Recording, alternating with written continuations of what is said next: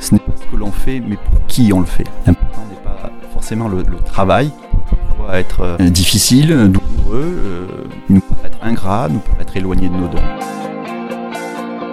C'est de travailler pour Dieu, de servir Dieu.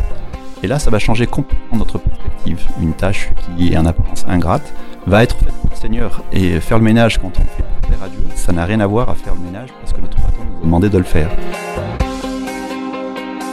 Changer de perspective en ayant une perspective, je dirais, euh, céleste, servir Dieu, servir le roi, celui qui nous a créés, celui qui nous aime, c'est fondamentalement différent de faire un travail pour gagner de l'argent, simplement.